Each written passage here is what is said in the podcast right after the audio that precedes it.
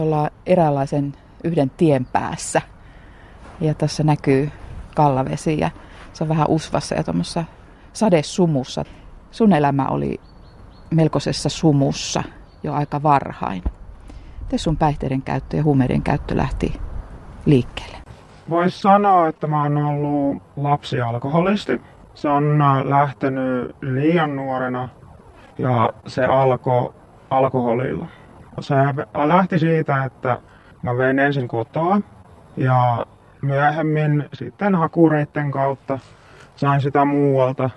Se ei ollut heti todellakaan päivittäistä, mutta huomasin sen semmoisena pakokeinona, kun itteni kanssa oli vaikea olla oman tunneelämäni. Ja aika nopeasti siinä tuli sitten kannabis ja kannabiksen jälkeen tuli sitten kovat huumeet.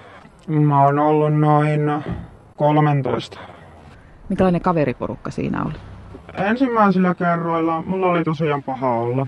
Mä tein sen yksin ja myöhemmin sitten pienellä kaveriporukalla hankittiin hakuri ja tehtiin sitä porukassa. Mut sitten kannabis. Miten se, miten se tuli kuvioon? Se tuli tietenkin siitä kaveriporukasta. Et jollakulla sattui olemaan ja siitä maistoin ja myöhemmin aloin sitten itse hankkimaan. Se oli sitä 2000-luvun vaihdetta, eikö niin? Et silloin ei vielä esimerkiksi huumeet liikkunut netin kautta niinkään. Miten niitä hankittiin? Kadulta. Jollakulla jos sattui olemaan, niin sieltä. Heti alkoi semmoinen verkosto toimia, että tiedettiin, että kenellä niitä on. Ensin tiesi, että sitä oli yhdeltä ja sitten niitä alkoi vaan tulla siihen ympärille, kun liikku, siirtyi liikkumaan niissä tietynlaisissa porukoissa. Et siinähän sitten jäi tämmöiset koulukaverit poikkeen, ketkä ei käyttänyt. Oliko jotain paikkoja, tiettyjä paikkoja Kuopiossa, missä, missä ihan varmasti tiesi, että no niin, siellä, siellä porukat hengaili jollain kannapista? Ei, kyllä se oli yhteyttä erikseen, otti siihen ihmiseen, kenellä tiesi, että sitä saa. Sitten sanoit, että sitten tuli hyvin nopeasti myös kovemmat aineet, kovemmat huumeet. Mitä ne oli? Se lähti, benzodiazepiinit tuli ja aika nopeasti kanssa amfetamiini. Sä olit silloin minkä ikä? Noin 16. Nyt puhutaan tuosta kannabiksen viihdekäytöstä ja, ja näin, mutta miten sä näkisit, minkälainen portti tai minkälainen väylä on, on niin kuin siirtyä sit kovempiin aineisiin kannabiksen jälkeen? Kannabis on huume sinänsä niin kuin muutkin huumeet. Mistä te saitte rahaa? Alkuahan rahaa, sitä tuli kotoa, tuli valehdeltua vanhemmille ja sitten aloin myymään tavaroita, kuten harrastevälineitä. Mm. Ja myöhemmässä vaiheessa, kun sitä itse välitti, niin siitä, sillä sitten rahoitti. Milloin tuli väliintulo? Milloin teillä kotona huomattiin tai mikä oli se ensimmäinen pysäkki? Se uhma, mikä minusta löytyi, niin se en todellakaan tykännyt siitä, että siihen tultiin väliin ja tosi nopeastihan, mutta sitten mulle määrättiin pakkohoito joksikin kuukausiksi. Se oli just sitä 16-17 ikävuotta. Auttoiko se pakkohoito? Pysäyttikö se sinut? Ei se pysäyttänyt. Mä olin tosi vihainen siitä. Miten heti se hoidon jälkeen, mitä tapahtui? Mä menin takaisin sinne kadulle vetämään ja vähän siitä, niin mulle tehtiin sitten huostaanotto. Minut otettiin sitten laitokseen, jossa oli eri laitoksiin, joissa oli muitakin huostaanotettuja. Ja niitä oli täällä, on täällä Suomessa useampi. Osa niistä tuli tutuksi. Miten siellä, siinä ympäristössä, miten silloinen käyttö? Mä en tykännyt siitä, että mä koin, että multa vietiin se mun vapaus. Mulla oli aineiden himo niin kova, että mä olin tosi vihaan, vihainen siitä, että multa rajattiin oma mm. vapaus. Sun on vaikea puhua siitä ajasta, mä huomaan sen, ja sä et haluaisi oikein, oikein edes niin kuin kertoa niistä kokemuksista. Mutta, mutta mikä sulla oli sitten se ratkaiseva tekijä? Mitä tapahtui, että sä oot tässä nyt, sä käyt koulua ja elämä on, on niin kuin raiteillaan. Minkälainen tie se on ollut? Miten monta vuotta siihen on mennyt ja mitä tapahtuu?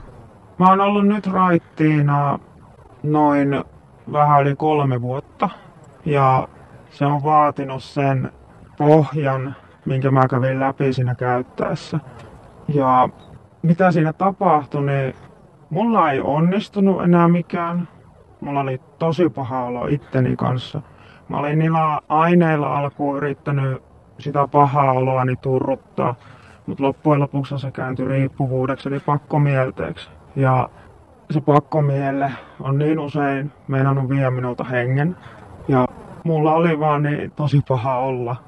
Mä olin kokeillut eri aineita ja eri tyylejä ja mikään ei toiminut, joten sitten siinä tuli, että mä ajattelin, että mä kokeilen, kokeilen lopettaa.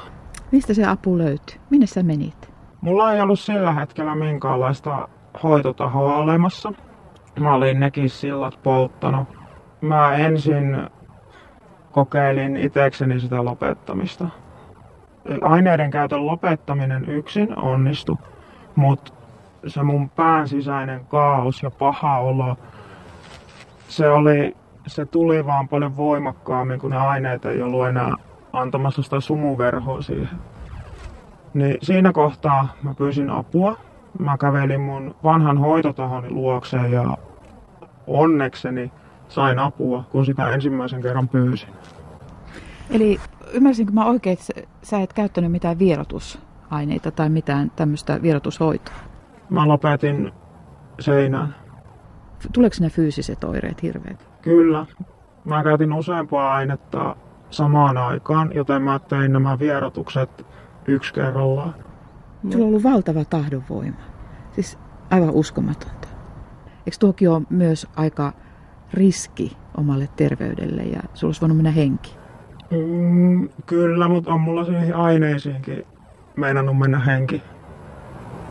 Minkälaisia tilanteita? Onko se vaan ollut, ollut itse tuhoinen tai, tai että on tullut niin yliannostusta tai, tai jotain tällaista?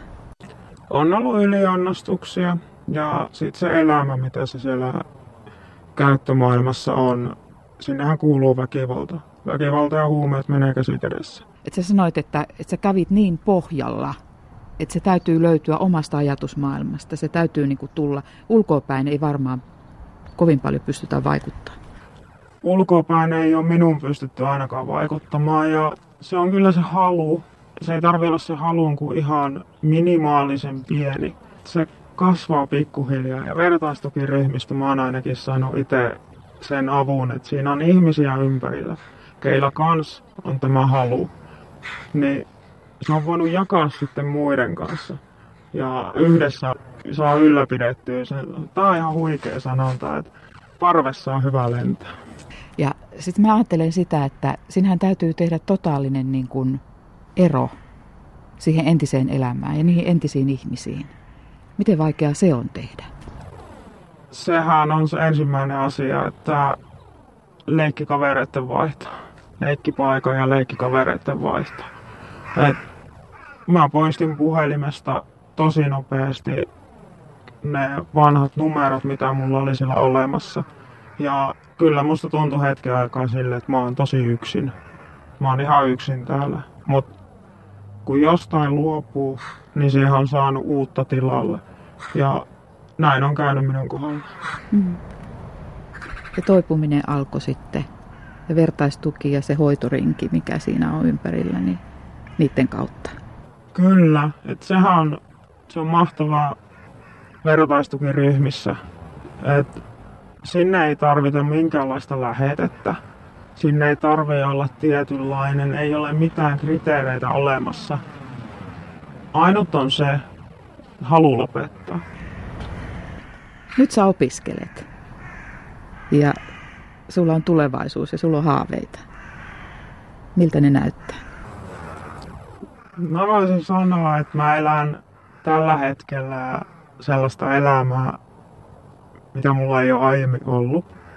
Mä tosiaan oon alkanut opiskelemaan ja mä tykkään tosi paljon tällä hetkellä siitä, mihin mä opiskelen. Se on mun mielestä tosi mielenkiintoista ja vaikuttaa kanssa hauskalle ja mä mietin tätä noin vuoden, että mikä voisi olla se minun juttu.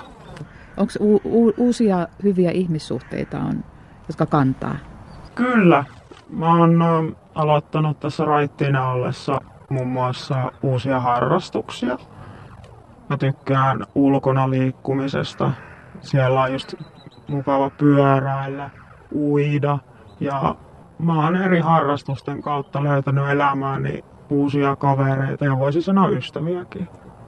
Mä olen parisuhteessakin tänä päivänä ja koulusta kanssa mä oon tutustunut sielläkin uusiin ihmisiin. Mm. Että mennään päivä kerrallaan tätä, tätä päivää. Sä oot nyt kolmekymppinen. Nyt on jo järkeä päässä.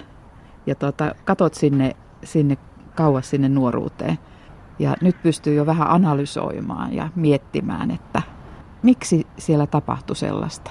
Se oli varmaan, niin kuin sä sanoit, kapinointia. Mutta sulla on joku, joku toisenlainenkin selitys tai, tai löytyy varmaan ihan teidän, teidän niin kuin suvun sisältä asioita. Alkoholismi, se on suvussa ja mä uskon, että mä olen perinytkin tätä, jotenka mä olen altistunut, tosi mun riippuvuuspäihteisiin on tullut tosi herkästi. Mä kyllä koen, että tämä ei ole tullut itsestään sormia napauttamalla yhdessä yössä. Että mä oon tehnyt tosi paljon hommia vertaistukien kautta tämän 12 askeleen parissa. Ja sitä kautta mä oon saanut käsiteltyä sitä menneisyyttäni ja omia arvojani ja myöskin löytänyt sitä sisäistä tyyneyttä tätä kautta.